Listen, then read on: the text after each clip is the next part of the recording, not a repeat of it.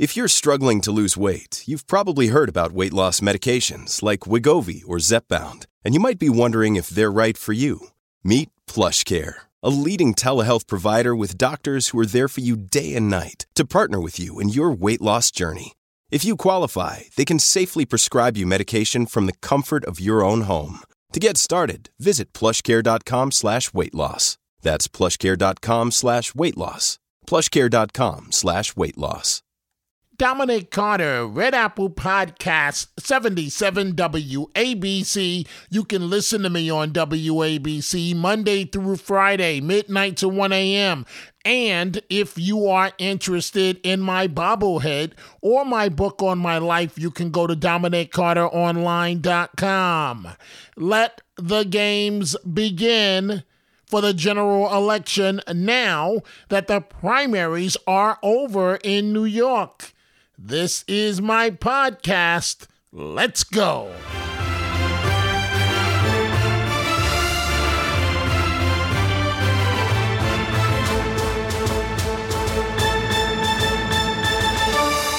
Joining us this podcast segment, high powered attorney and political consultant Brad Gerstman. Plus, Brad is dapper, one of the best dressed men always in all of New York. Thank you for joining us, counselor.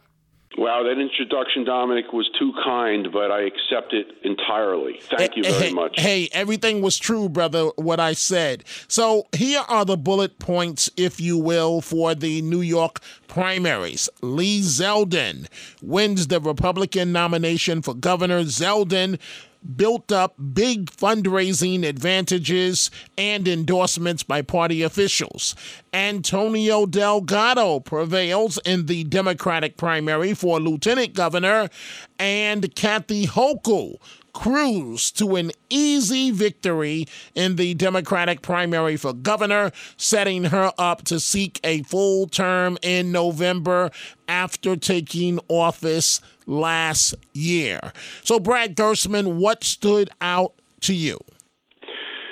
Well, a few things. First of all, it was a, as we all expect, a low turnout primary. You know, they keep changing the dates of these primaries and they split them up and make it confusing for the voter. But that being said, is you know I, I generally believe that you know as most people do that primaries are really an insider game. And as a result, you could see such support for our current governor in the Democratic Party. There was no uncertainty there. She won in every single county in our state. Uh, on the Republican side of the coin, uh, it was uh, it looked like a tight race early with Giuliani versus Zeldin, but then as the votes started getting brought in from other counties in Long Island and some of the other favorites for Zeldin, he ran away with the victory. But it was a uh, it was a heated primary for the Republicans, that's for sure. Indeed. Here we are in the dead of summer, Brad Gerstman. And uh, as you well know, traditionally, the general election campaign does not move into high gear until after Labor Day in September. Might it be different this time around? It always feels like it's going to be different. You know, again, uh, campaigning cycles seem to start earlier each year, each cycle. It just seems like uh, you know there's more and more money in politics, so as a result, they have the money to spend to get around to get their message out. I think the Republicans will feel very um, empowered going into this election, given their uh, results on some local, very local elections, especially on Long Island in the last cycle. Uh, they feel that you know with great turnout that they can change the game and win the governorship in Albany with Lee Zeldin. They think they have the right candidate, I'm sure. Uh, so I believe that this is going to start. I think punches are going to start being thrown and bombs, you know, slung in each direction at each side. Uh, we'll see how much Kathy Hochul wants to engage this early on. Uh, it may be, you know, something that she wants to just, you know, kind of hold her powder until a little bit later in the game. You bring up a good point, Brad, and that is Kathy Hochul, the current governor, is probably going to rose garden strategy this for a while and ignore Lee Zeldin for as long as possible. How long can she hold on ignoring him before she must engage? Well, the ignoring strategy works on a week by week, day by day, month by month methodology. You have to first see how things are going. If they continually poll and see where the public sentiment is.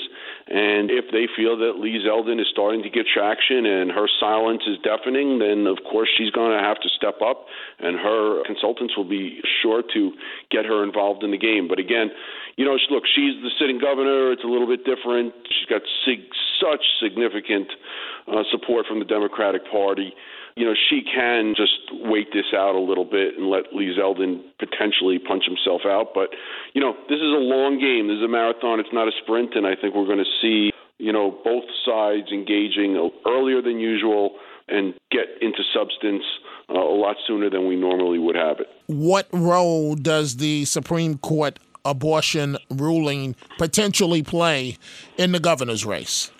Well, as we all know, New York is a blue state, two to one Democrat to Republican. The Roe v. Wade decision uh, will be a kind of a uh, undercurrent, if you will, against uh, the Republicans here in New York, and the Republicans know it. They, I'm sure, uh, looking at each other and saying, "Hey, we really didn't need this decision at this time. Uh, it's not a great timing by the Supreme Court."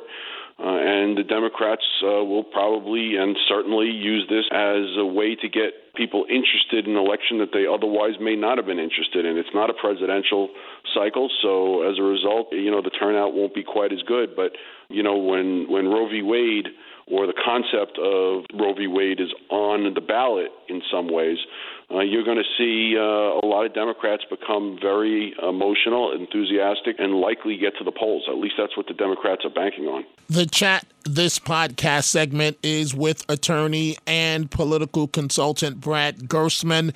On the Republican side, he didn't win, but what about the campaign Andrew Giuliani ran? Seems to me he has a bright political future ahead. Your assessment, Brad Gerstman.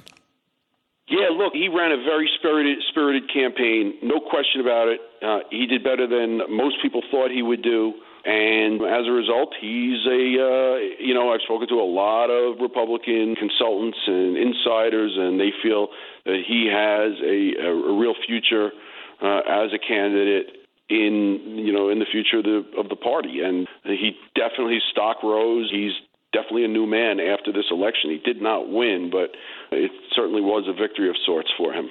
What happened to Harry Wilson for all of his money and uh, also former uh, Westchester County Executive Rob Astorino?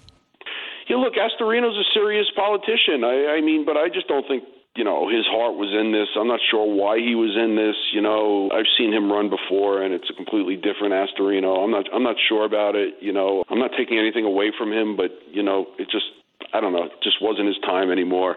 And Harry Wilson, late entry, threw a lot of money at it. You know, I don't know, it just doesn't work. I mean, look at what Bloomberg tried in in the Democratic primaries for for, uh, for president. You know, he threw a billion dollars and he couldn't even move it an inch. Harry Wilson, again, he's a serious guy too, but you know what?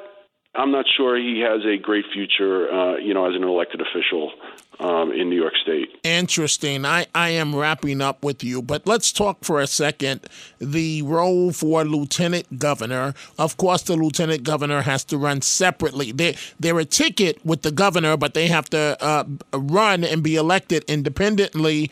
And it was expected that uh, that the the lieutenant governor's race would have been one of the most contested, but it didn't turn out that way, and Antonio Delgado prevailed. Any lessons from that contest? Yeah, I mean that that that is you know 100% the power of our current governor uh, Kathy Hochul. Uh, you know, she just named him and brought him along, and that was enough because it's an insider game in the primaries, and you know, people who ordinarily wouldn't know one lieutenant governor name from another do know because, you know, you've got unions voting, institutional Democrats voting, and you've got people who are in the know, in the bubble, if you will. And, you know, she just dragged them to victory. It was really, in my mind, just a complete toss up. But, you know, uh, you, then you throw in the weight of Hochul, you'll see those are the coattails. She, she dragged him to victory easily. Indeed, she did have coattails. Brad Gerstman, I close this way. Do you have any parting thoughts as we wrap this up? Uh, looking back at uh, the primary in New York State, anything in general, or looking forward as we are into the general election campaign? You know, I think you mentioned it Roe v. Wade versus the Republican voter enthusiasm. Uh, you know, they they didn't need that. That's going to be something that's going to drag them down somewhat. It'll be interesting to see, you know, Lee Zeldin's approach to uh, questions about Roe v. Wade. There are plenty of Republicans that are uh, are, are pro-abortion, if you will in New York State. Uh, it, it's a different breed. Uh, so I, I think he's he's going to have an interesting uh, way. Uh, he's going to have to have an interesting approach to how he handles those questions. He doesn't want to turn off, you know, those voters that are independent or unaffiliated or just on the fence and vote Democrat and Republican. You know, he wants to get those votes, and he doesn't want the uh, abortion issue to weigh into this. I'm certain of that. And what about the role Trump may play in, in locally? Yeah, well, that's the wild card. We shall see if he plays a role, if Lee Zeldin invites him to play a role, if it's something that strategically is either good or bad for him. I don't, you know, I, I really, I really have to sit down and think about that. And I'm right. sure Lee Zeldin has. I'm not sure where he will fall on that. Well, interesting. Brad Gerstman, attorney and political consultant, thank you for joining us. Thanks a million, Dominic. Be well. You're the best. Thank you, counselor and political consultant. To conclude this segment, Hochul is already on the attack against Zeldin. In an ad paid for by friends of Kathy Hochul, Hochul is seeking to make this election a referendum on Zeldin. The ad shows Zeldin wearing a bright red Trump Make America Great Again baseball cap. And here are a few paragraphs of the ad, and I am directly quoting. Lee Zeldin is so out of the mainstream, so devoted to the extreme fringes of his party, that it's hard to believe he's a New Yorker, much less that he wants to represent all of us as governor. Before the dust even settled at the Capitol on January 6, Lee Zeldin voted with the insurrectionists and Donald Trump to throw out the election results. The ad continues. He applauded the Supreme Court's decision to overthrow Roe v. Wade and has voted repeatedly for abortion bans, without exceptions for the health of the mother. And he would put more guns on our streets and allow them in dangerous hands.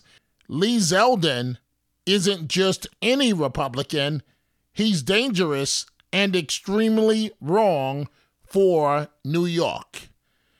And that brings this segment to a close. Again, folks, if you are interested in my book on my life growing up in New York City and overcoming numerous obstacles or my bobblehead doll, you can go to my website, DominicCarterOnline.com, all one word, DominicCarterOnline.com. You can catch me on 77 WABC, midnight to 1 a.m weeknights, go check out the Dominic Carter merchandise at the 77 WABC store from Dominic Carter t shirts to hats and much more. Go to WABCRadiostore.com. I will see you the next time right here, Dominic Carter, Red Apple Podcast 77 WABC.